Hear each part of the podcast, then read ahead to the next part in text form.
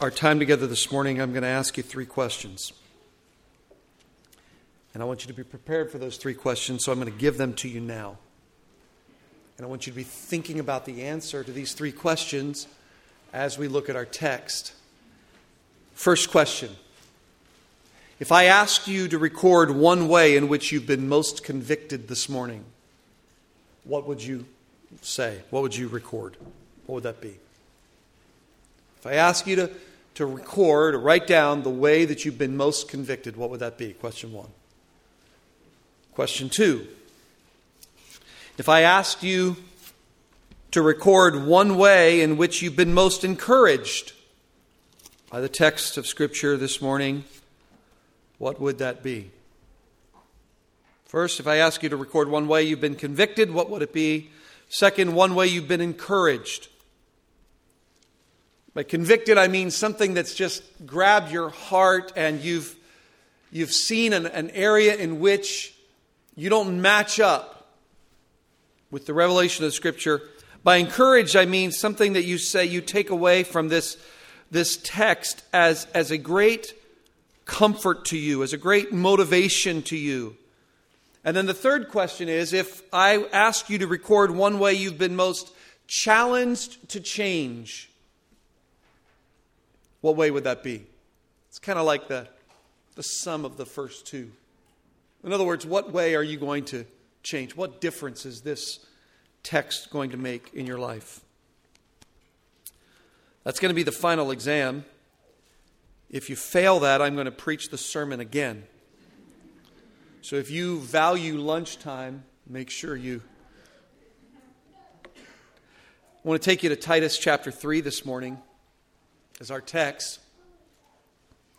When the Apostle Paul wrote this letter to his younger friend named Titus, at that time, Titus was on an island in the middle of the Mediterranean Sea, about a hundred miles south of the Greek mainland. He was there because he was charged with setting things in order among the churches on the island of Crete. You need to know that there were many cities, many towns, I guess we could say, there on Crete. Some had have estimated as many as a hundred different towns, and we don't know if each of them had a church, but uh, Titus was charged with setting things in order there. And, and that means things like establishing elders in every town. According to chapter 1, verse 5. Things like teaching things that accord with sound doctrine, according to chapter 2, verse 1. And things like reminding people about their responsibility and role in the world in chapter 3. Those are kind of the, the way we would lay out this little brief little letter, this brief little epistle with those three chapters. Now, you need to understand something. You need to understand that life as a Christian in Crete was hard. Life as a Christian in Crete was very hard. I don't know if you can imagine the extent of the moral corruption of that day, but it was absolutely rampant. To be a Cretan, to be from Crete, was to be automatically qualified or characterized as a lazy, lustful liar, according to chapter 1, verse 12. The people there, I mean, the people were there were characterized as being habitual liars. They were brutal in their interactions with other people, and they were enslaved to their stomachs. As you read through this letter, you can probably get the idea that drunkenness was commonplace, combined with a reckless kind of living and a general manner of disorderly conduct towards life. Some actually, in Crete, some actually boasted of having as many as two dozen wives or husbands. The tax code was not just out of control, but it was scandalously depraved as tax collectors were nothing more than extortionists who took what was not theirs. Spiritually, Crete was a religious hodgepodge of every kind of idol or supposed deity. Furthermore, according to chapter 1, verse 10, there were many insubordinate, empty talkers and deceivers who were set on upsetting families and who sought their own gain as teachers who professed to know God, but who by their works denied Him. Of the society, the culture there in Crete, John MacArthur has written, unquestionably the church was engulfed uh, the, the, the, the area was engulfed in idolatry and all of the extant paganism that made up the Greek and Roman world of the time. Titus, then, he says, had these churches, churches as little pockets of righteousness in a sewer of paganism and needed to instruct them about how to react to the culture around them. That's pretty vivid. The, the, the churches there are little pockets of righteousness in a sewer of paganism. That was the kind of world in which the church was born on that island, which consisted of about 650 miles of coastland in the Mediterranean Sea. And basically, Paul says, Titus, I have you there in order to organize them, chapter 1, verse 5, teach them, chapter 2, verse 1, and remind them, chapter 3, verse 1. In this letter, he reminds them or he, he lays out the necessity of godly leadership in chapter 1, godly laity or godly people in chapter 2, and godly living in chapter 3. And chapter 3 this morning is going to be our emphasis. Chapter 3, we're going to focus on this issue of godly living. In fact, I'd like to frame it like this. In Titus chapter 3, we're going to talk about faithful living in the midst of a faithless, difficult, and harsh world. Look with me at Titus chapter 3, verse 1. Remind them to be submissive to rulers and authorities, to be obedient, to be ready for every good work, to speak evil of no one, to avoid quarreling, to be gentle and to show perfect courtesy toward all people. For we ourselves were once foolish, disobedient, led astray, slaves to various passions and pleasures, passing our days in malice and envy, hated by others and hating one another. And when the goodness and loving kindness of God our Savior appeared, he saved us not because of works done by us in righteousness, but according to his own mercy, by the washing of regeneration and renewal of the Holy Spirit, whom he poured out on us richly through Jesus Christ our Savior, so that being justified by his grace, we might become heirs according to the hope of eternal life. The saying is trustworthy, and I want you to insist on these things, so that those who have believed in God may be careful to devote themselves to good works. These things are excellent and profitable for people.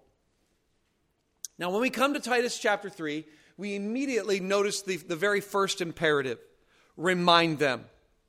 Titus is commanded to remind them. He is supposed to continually bring something to the attention not just of the potential leaders whom he's supposed to appoint, but to everyone in the church. Now, why do you think Paul would tell Titus to remind them? Probably because they are prone to what? Forget. They're prone to forget. Why? Why do we forget things? Have you ever wondered that? I've told you before. I could be here at the office and my wife could, could call me and say, When are you coming home? I say, I'm coming home right now. She'll say, Okay, stop at Turkey Hill and get a gallon of milk on your way home. I say, Okay, I'll do that. And on the way home, I pull into the driveway, walk in, and she goes, Where's the milk? And I say, What? What milk? You know? How is it possible that in 10 minutes I can absolutely forget what she said? Well, honestly, she's not here this morning, so I'll confess to you, sometimes I just don't pay attention. And sometimes we just don't pay attention. That's because, you know why that is? Because there are so many other things going on around us and so many other things going on inside of us that we just tend to get distracted. Isn't that exactly what happens? This is what happened to you this week. You got so distracted throughout this week by so many things, so many things going on in our world today, so many things going on in your own head and your own mind, in your own life, that you tend to forget things. And, brothers and sisters, can I say this simply? That's why we're here this morning. That's why we're gathered together this morning. We've come to church in order to be reminded. We've come to church to have things brought before our minds from which we might have gotten distracted throughout the week with all of the crazy things going on around us and in us. This is really the core element, when you think about it, the core element of pastoral ministry. And it is an essential part of our sanctification. Paul says this many times to Timothy. He said, Remind them of these things. It's an, it's an essential part of pastoral ministry. Peter said, as he wrote his last epistle, second epistle, he said, I am going to give myself to reminding you think, of these things until I die. Well, guess what? This morning, that's what I want to do. I want to remind you. I want to, I want to put something before your mind. I want to, in the midst of all the craziness of this week, you probably have forgotten or at least you've become distracted in some way. So this morning, I want to remind you of three important factors for you and I to live faithfully in the midst of a faithless world. Three important factors for you and I to live faithfully in the midst of a faithless world. What are they? One, our Christian obligation. Our Christian obligation. Two, our Christian motivation.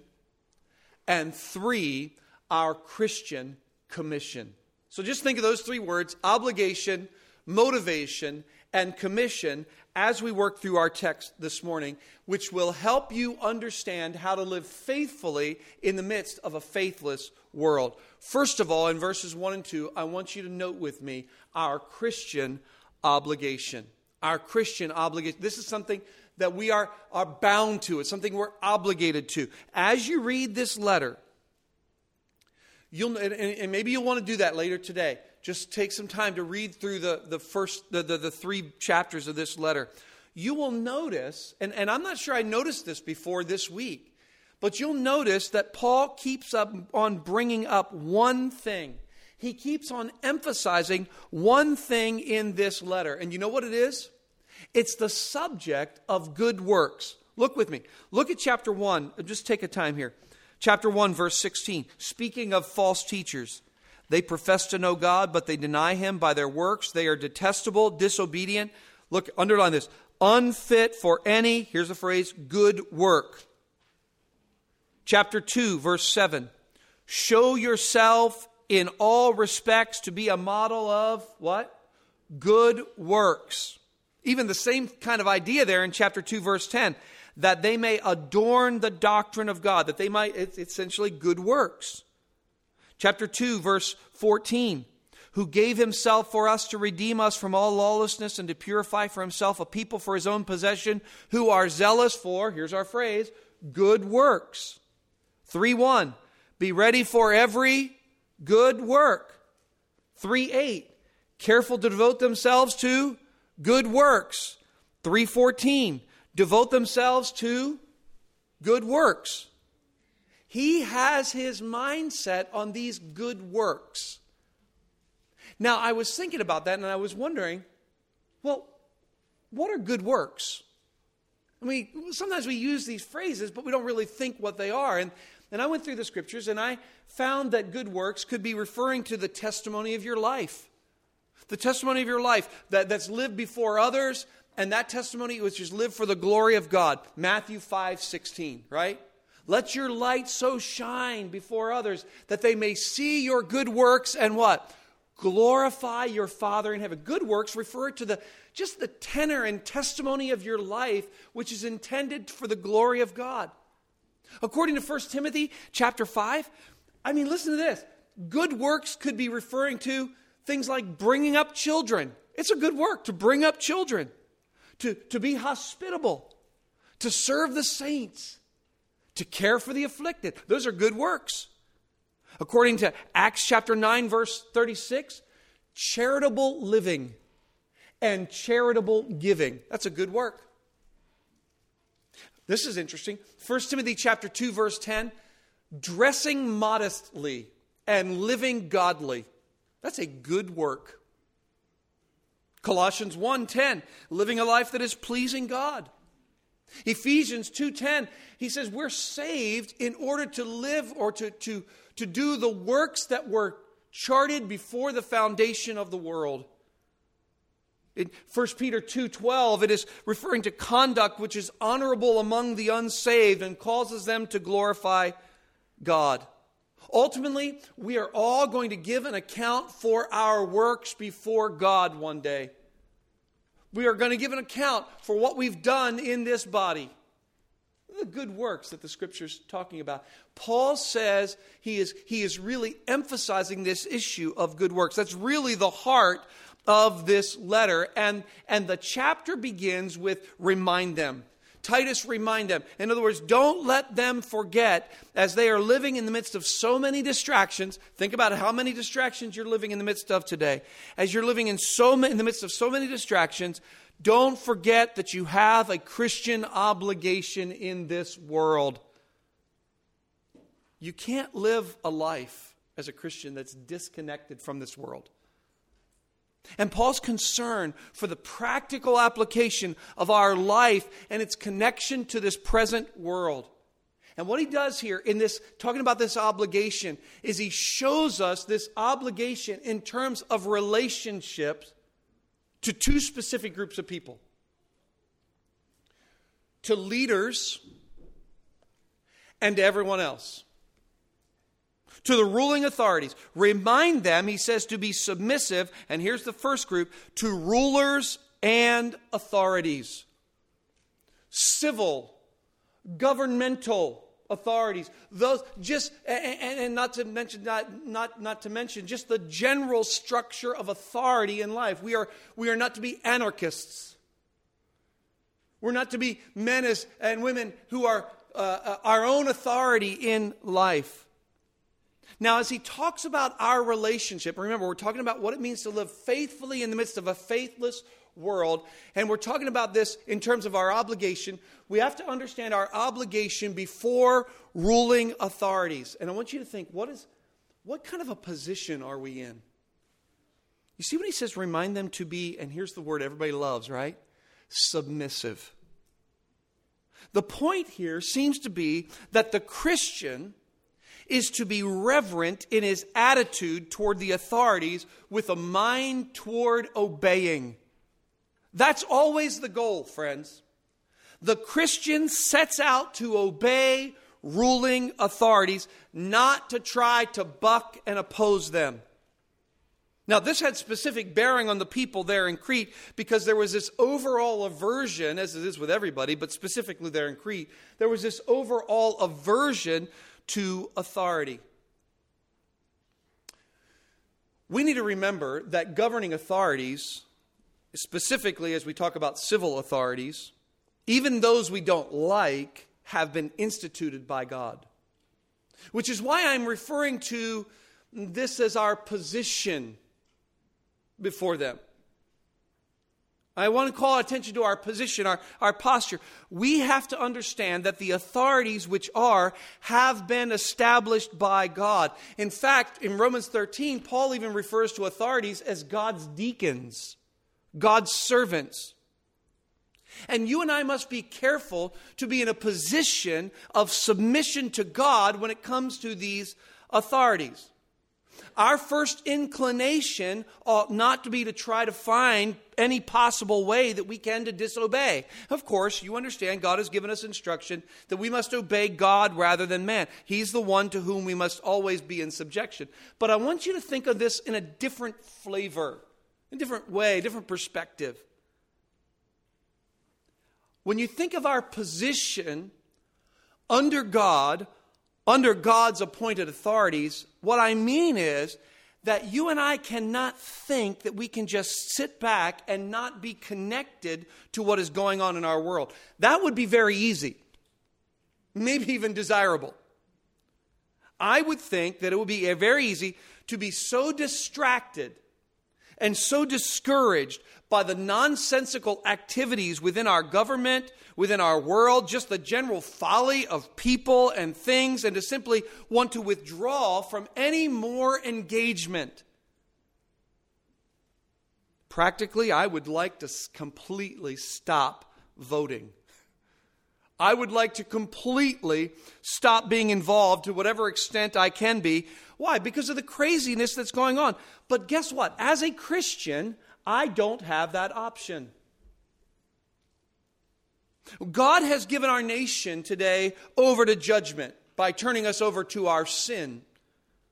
I am called nonetheless to seek to influence the people of this land for good, just like Jeremiah reminds the, the, uh, those who were uh, out of their homeland in Jeremiah 29 7, the, the exiles.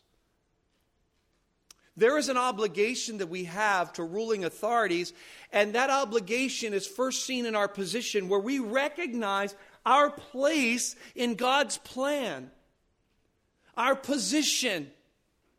But not only do we recognize our position, we recognize our preparation. I love what he says there. Remind them to be submissive to rulers, to be obedient, to be ready for every good work. Rather than withdrawing from society, or rather than thinking that because you are a Christian, you really don't have any temporal or present obligations in this world, we are to understand that our Christianity really presses us to pursue being a good and beneficial citizen, even in a faithless world. In whatever way we're connected to this present world, we're always to be looking for the opportunity to shine the light of our Father in heaven. In other words, we're to be ready. See what he says? To be ready for every good work. When you think of someone who is ready, you don't think of somebody who's, you know, hair's all disheveled and he's still got sleepy in his eye and he's kind of like sitting back. You see someone who is ready, right? Ready to perform, ready for that, the, the, the opening of the door to do whatever is necessary. We're to be ready for whenever God opens the door for our good works, which are intended to draw attention to Him. The thought of the Christian in a faithless world is not one of complaining and despairing and despising. The thought of the Christian is, I wonder when God is going to open the door for me to turn the spotlight on Him. We're to be always ready for that. Always ready to show up with a good work in whatever circumstances God may ordain. And this really, as you can imagine, creates quite a positivity in the way we approach things rather than the characteristic negativity with which we approach things. You see, a Christian is concerned with things like how I am prepared for good works. Which good works? He says all of them. At any time you are to be prepared. It's like it's like eh, whenever you're like a tree getting ready to sprout forth fruit, to sprout forth the vegetation, right? Just at the right moment, those good works come out. And that's our obligation to ruling authorities.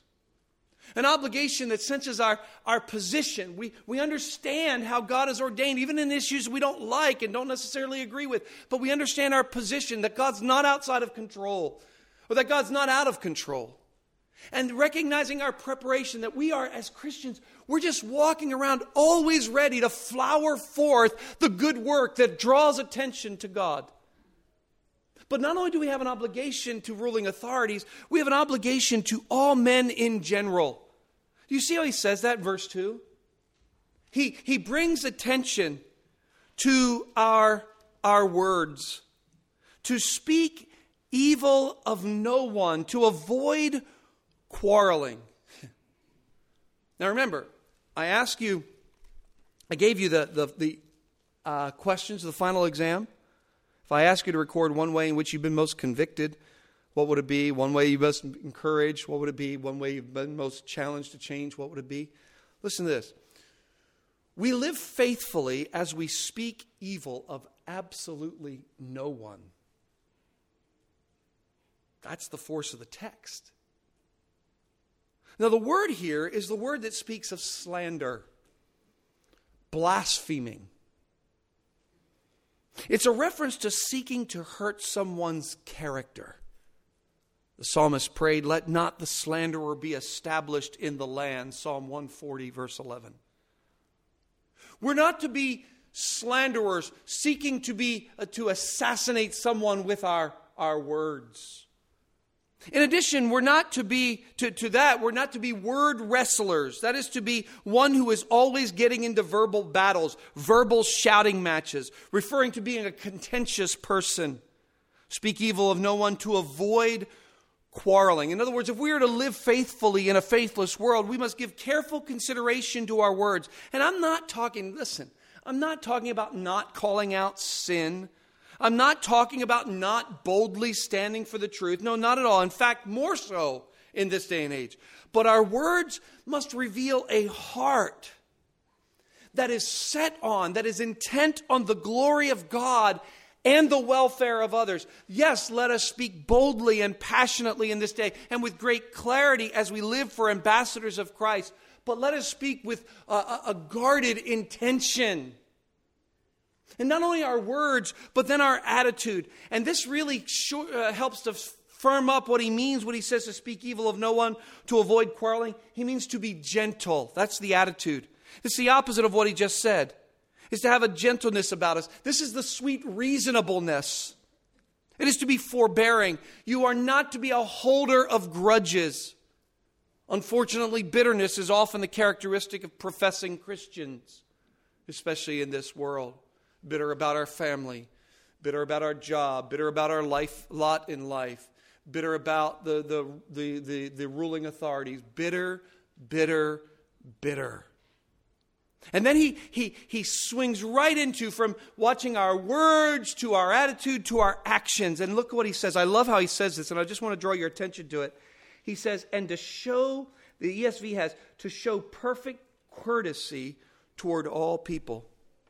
The word translated courtesy is the word meekness. And what is that? I told you a few weeks ago, it's accepting less than what we think we deserve. It's the opposite of being occupied with yourself. One man was wrestling with this text and he said that meekness is not never getting angry, but it's getting angry at the right time in the right measure and for the right reason. We are obligated before a faithless world to act in a way that shows gentleness, the gentleness of a strong character that's not that, that doesn't easily blow up. This is an obligation.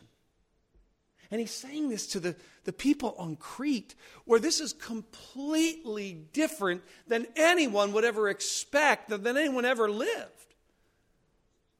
To which you might say, what in the world would motivate me to live like that?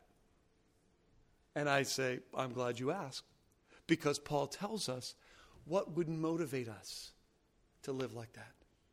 What would help us in this Christian obligation? Well, he shows us the Christian motivation in verses 3 through 7. Do you see how he connects it there in verse 3? For, because we ourselves this identifies the reason, the basis of, the motivation for following through with this kind of living. You might say, You better help me. You better give me something to help me because I can't live like that on my own. Verses 1 and 2 are really, really difficult unless you give me some help. And that's right. Because I want to know how do I get to the point of where I'm not a contentious slanderer? How do I get to the point where I'm not a contentious slanderer, but rather gently reasonable toward people? Friends, your heart, in order to get there, your heart's got to be soft before the Lord. Listen, by when I say that, your heart's got to be soft before the Lord. I'm not saying that you that you're not to be a bold witness for Christ. I'm not saying you don't call out sin. But I'm saying that you don't call that, that you call out sin without the characteristic slander and contentiousness that defines a faithless world. How do you get a soft heart? Do you ever ask that question? A few weeks ago on Wednesday night, I was commenting that I was listening to a Keith Green song, and he was introducing that song, uh, and he said that he had noticed a, a, a hardness, a callousness in his heart. And and he said, he, he, said, I wrote a letter to the Lord. He said, I didn't know where to send it, so I put it in my Bible. He said, I, I wrote this letter. I said, Lord, you've got to do something about my heart because my heart's hard and it's callous and I need to be I need it to be like baby skin, Lord. Would you make my heart like the skin of a baby? How do you get your heart softened? Yesterday I uh, I got some steaks out of the fridge. They're about that thick. They're ribeyes. And, and I want them to be really good. I want them to be juicy. Nothing bothers me more than a tough steak. And I realize that if that piece of meat is going to be soft, there's, there's three things have got to happen. At least one of three things, but preferably all three. And it's a perfect illustration of what it means or the way that we get a soft. The way that you get a piece of meat softened is, first of all, you marinate it. I'm not supposed to tell you this, but the secret to Chick fil A's soft, tender chicken is they soak it in pickle juice. I don't know. I'm just guessing. if I am, they'll sue me. But anyway, you got to marinate it. You got to soak in another element, and, and so that you take on the, the, the, the, the characteristics of that element.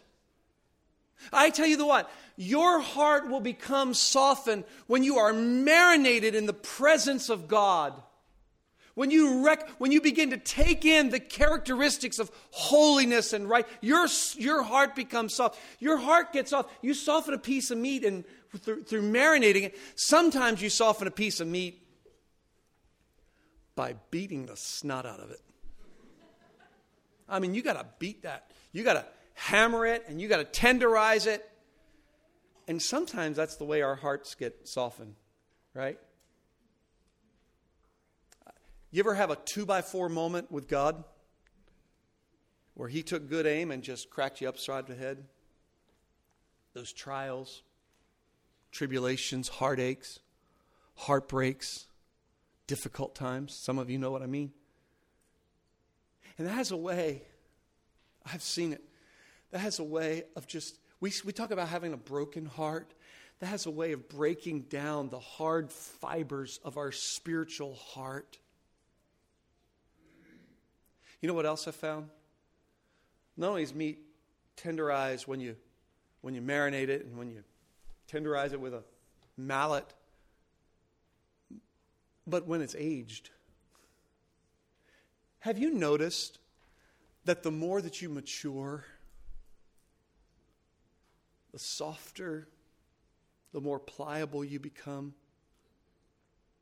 Spiritually, the more that you mature, the more that you grow in grace and in the knowledge of our Lord and Savior Jesus Christ, something happens to your heart, doesn't it? How can we get that kind of heart? Paul helps us by giving us this motivation, and this, this helps to, to marinate us, it helps to, to tenderize us, it helps to age us. What does he do? he speaks of, this, this motivation is, first of all, he says, he calls to mind your previous sinfulness. That will really soften you.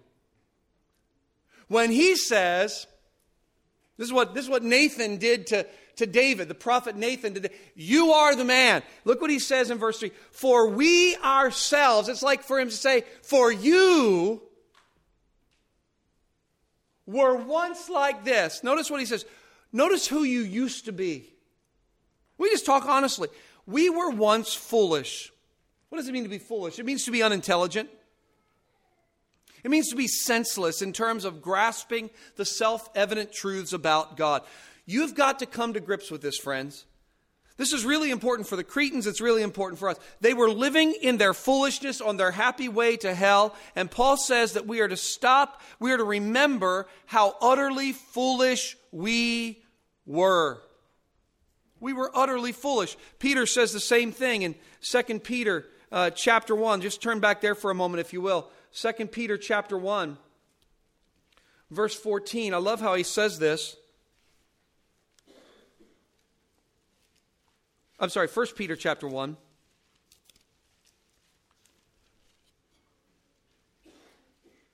As obedient children, do not be conformed to the passions of your former ignorance. Think about our previous sinfulness. How foolish we were. And not just foolish, but we are characterized by our continual obedience, disobedience toward God. Our foolishness gave rise to our disobedience. I think about that. How we live. Listen, listen to what Peter said. This is, this is the second Peter passage I was going to tell you about. Second Peter chapter 4. When I saw this verse, th- this, this verse just became my, my life verse.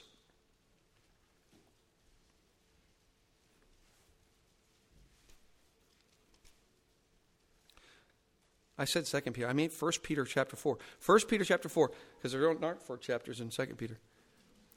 First Peter chapter four. Since therefore Christ suffered in the flesh, arm yourselves with the same way of thinking, for whoever has suffered in the flesh has ceased from sin, so as to live for the rest of the time in the flesh, no longer for human passions, for the, but for the will of God. Here's what got me. Look at this. For the time that passes suffices for doing what the Gentiles want to do, living in sensuality, passions, drunkenness, orgies, drinking parties, and lawless idolatries. It's like you said, that I spent a enough of my past lifetime living like that in this utter disobedience. Not only were we foolish, not only disobedient, but Paul says in, in Titus chapter 3, we were deceived. We were deceived. We were led astray easily and eagerly led astray. Satan is the one who deceives the whole world, Revelation 12 9. He is the one who blinds the minds to the glories of the gospel, 2 Corinthians 4 4. We were disobedient, deceived fools. That will, oh, that will soften your heart when you recognize what, how you used to be. And not only how you used to be, but what you used to do. You see what?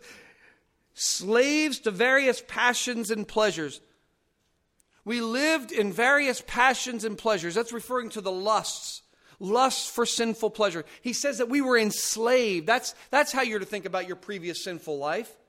You were a slave to sin. The insatiable pursuit of self satisfaction with sinful and wicked pleasures was the master of your life. That's how you and I lived. Furthermore, it just keeps getting bad, worse. He says, We passed our days in malice and envy. Is that not terrible? Malice is a reference to the viciousness of our character, and envy refers to always craving what others have. Not just that, but the idea of being angry at others for having those things. And maybe you're thinking right now, no, yeah, that wasn't me. That does not accurately describe me. Now, I want to ask you to please let it sit with you for a moment, but let me say this as well. Realize that left to yourself and apart from the work of God, this is what you would have become. He says, hateful and hating one another, character and conduct, attitude and action. Listen, I've seen it. I've seen it in the church. We do a really good job of covering, of creating cover ups for these kind of things. But I've been in homes with nice little professing Christians.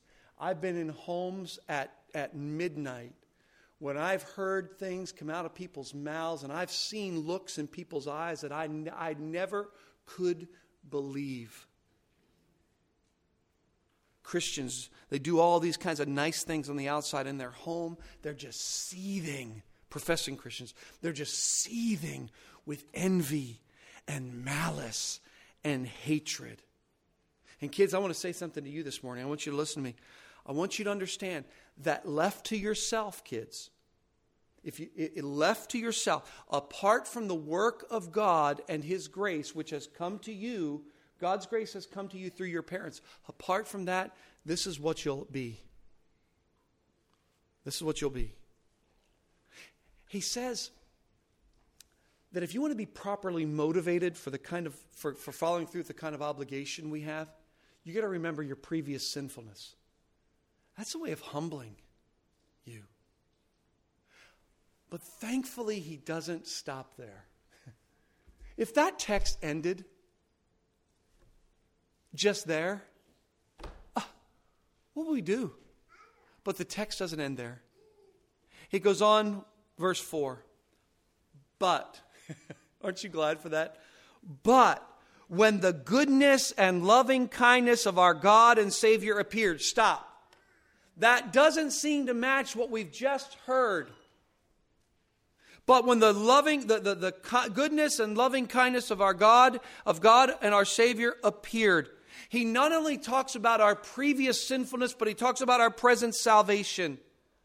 Our previous sinfulness motivates us, but our present salvation motivates us. This is the, the, the, the, part of the text that's probably one of the most beautiful, theologically rich sections in all of the scripture. Most people believe that this was a baptism hymn or a baptism confession. It was probably what the early church would have confessed as brothers and sisters were baptized into Christ. And it so wonderfully expounds and explains the depths of grace, of the grace of God in Christ Jesus. When the when he says here, when the goodness and loving kindness of God our Savior appeared, that's no doubt a reference to the Lord Jesus Christ. Think about this. You want your heart to be softened? Think about the sovereign intervention of God in your life through the Lord Jesus Christ. What's the basis? Uh, on what basis did God save you? Thankfully, He saves on the basis of His generosity and not our goodness. Do you see that? When the goodness and loving kindness of, our God, of God our Savior appeared, He saved us. He saved us. Would you keep your finger in Titus chapter 3? And I just want to point something out to you in the book of Luke. Just this very quick um, characteristic of God. Luke chapter 6, verse 35. I want you to get this. Luke 6:35 Love your enemies and do good and lend, expecting nothing in return, and your reward will be great, and you will be sons of the Most High. Now look at this. For he is kind to the ungrateful and the evil. Praise the Lord. We're here today because God is kind to the evil and ungrateful. He saves on the basis of his generosity and not our goodness. He, he saves on the basis of his mercy and not our merit. You see how he says that? He saved us not because of works done uh, by righteousness, but according to his own mercy. It was his pity that moved him. He, he didn't depend on us to, to put forth uh, our goodness and then he just kind of topped it off it was he saved according to his mercy not our merit and he saved according to his work based on his work not our worth not because of works done in righteousness but rather by his work what is his work? Well, he says the work is the washing of regeneration and renewal of the Holy Spirit. What is the washing of regeneration? Just very quickly, I'll give you this picture. This leads us to Exodus chapter 30, and I'll just tell you about it quickly. You don't have to turn there. But in Exodus chapter 30, there's a reference there to the bronze laver, to the bronze basin that was being placed in the courtyard of the tabernacle after the altar of burnt offering. You see, the priest could not just go in any old time and in any old way because he was entering the presence of God. He had to go in, uh, uh into the presence of God on God's term. He needed the burnt offering demonstrating his devotion. He needed the sin offering, demonstrating his redemption. But he also needed this ceremonial wash, which would demonstrate the purity of his life. And Paul says in Titus chapter 3, he says that God saved us. How? By washing us. Same picture as Paul tells the Corinthians, and such were some of you by washing us, by cleansing us. That is wiping away our sin. Now, stick with me here. How did He wipe away our sin? How did He cleanse us from that wickedness, that filth that we just expounded in the previous verses? By regeneration. That is a reference to being born again. This was by the Spirit. And listen to these words, friends. He gave you a clean slate. He gave you a new life, and He did it, not you. You are a new creation in Christ. All of those things are true about how we were and who we were and how we lived. We were like that. But now, praise the Lord, you and I are new creations in Christ. That's what the word renewal means. When he uses that word renewal, it's like this testament, this testimony referring to causing something to be new and different. That will soften your heart when you realize how wicked and vile you are on your own and how good and kind God is toward you in Christ you got to be reminded. Don't, don't you? Because sometimes you forget. Sometimes you begin to give in to other things and your heart just gets hard. You get, you get distracted by all the noise that's out there and you forget this. That's the basis of our salvation. And that basis has, that foundation has fruits. Not only does it have a, a basis, but it has benefits. Let me just hurry on here. Look at the benefits of salvation. Verse, the end of verse 5 renewal of the Holy Spirit, whom he poured out on us richly through Jesus Christ our Savior. The presence of the Holy Spirit, one of the most grand and glorious Listen, one of the most grand and glorious benefits, fruits of our salvation is not only the Holy Spirit, according to Romans chapter 5, pouring out in our hearts the love of Christ, but Jesus Christ pouring out the Holy Spirit in our lives without limits. Romans 8, the Spirit is the one who energizes our spiritual life guides us into righteousness. Ephesians 1 guarantees the, the, our spiritual life, grants us assurance, Romans chapter 8. Ephesians chapter 4 gifts us to serve Him and to be served by others. You see, you, you look at that obligation, you think, man, that is a mountain I cannot climb. But God says, Do you understand what I have done for you in pouring out for you richly without limits the gift of the Holy Spirit? Not only does He say, I've given you this, the wonderful benefit of the, of the presence of the Holy Spirit, but think about this the benefit of your position before God. What is that position? Look at this, verse uh, 7 so that being justified by His grace your position before God is a position of being justified. That does not mean just as if I've never sinned. It means the, the act of God whereby He declares a guilty sinner to be righteous. Praise the Lord. You are justified. That's your position. You stand as, as uh, free from the guilt and free from the penalty of sin. You, you stand as being righteous in God's eyes. You were a guilty sinner, but God, by His grace, justified you. What benefits? The, the presence of the Spirit and our position as justified, and then our placement in God's family. He says this that we might become heirs according to the hope of eternal life. Our placement to be in the family of God. This is literally to have eternal life. You think you can't live faithfully in a faithless world? Listen. He says, Titus, you got to insist on this. That's what he says in the next verse. You got to insist on this, Titus. That is, you must confidently declare these things. You must consistently declare these things. Why?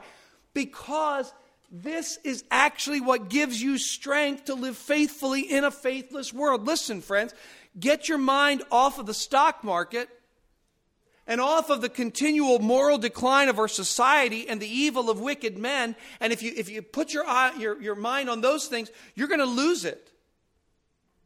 You're going to become bitter and agitated, and you'll slander and hate and revile. But listen, when you remember what you were and how you lived, and to think that God, how God saved a wicked and vile sinner, you start thinking, if He can save me, then what? He can save anyone. And you surrender yourself then to being the kind of person through whom that same sovereign God can continue to extend his grace to other sinners. You are always ready. And see, that that's what leads us from the obligation to the motivation to the commission. And I'll try to hurry, verses 8 through 11. You need to know that there is a connection between faithful preaching and Christian living. Verse 8 this saying is trustworthy. And I want you to insist on these things. Be confident in this, Titus. Insist on it. So that those who have believed in God may be careful to devote themselves to good works. In other words, the faithful distribution, the faithful proclamation of godly truth is what serves as the impetus for godly Christian living.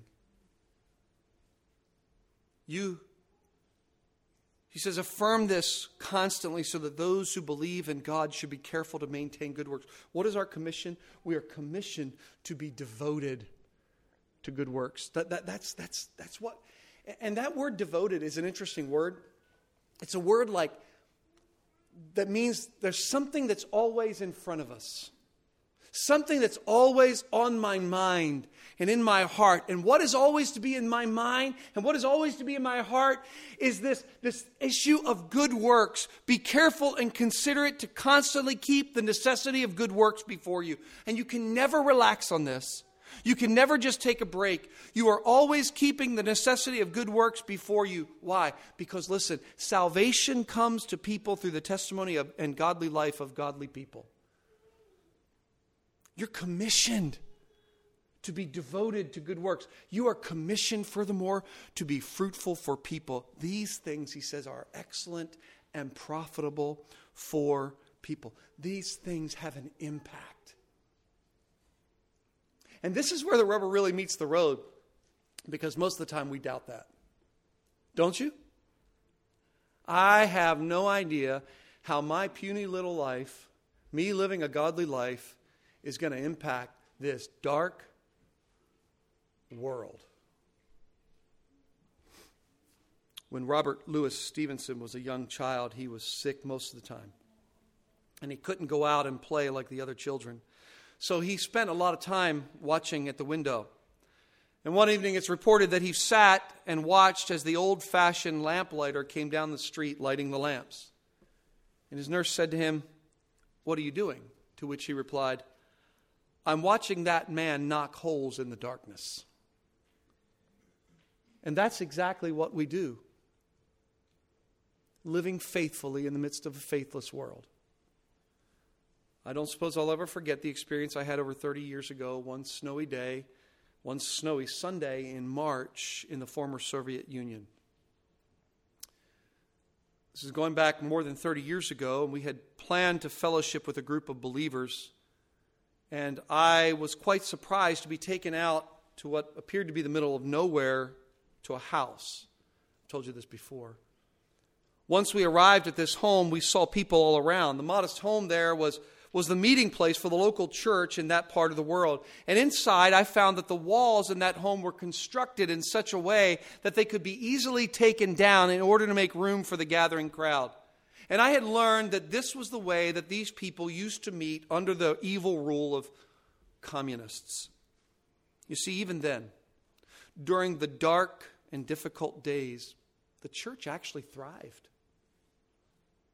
Though the fires of persecution raged and wicked rulers seemed to have their way, still God built his church. And I don't mean to imply that it was anything easy. There was nothing easy about the, those days, but the church grew. It grew so much that, at least in one place, they had to build collapsible walls in order that when they could meet, or that they could meet together. If I ask you to record one way in which you've been most convicted. What would that be? If I ask you to record one way that you've been most encouraged, what would that be? If I ask you for one way in which you must change, what would that be? Let's pray.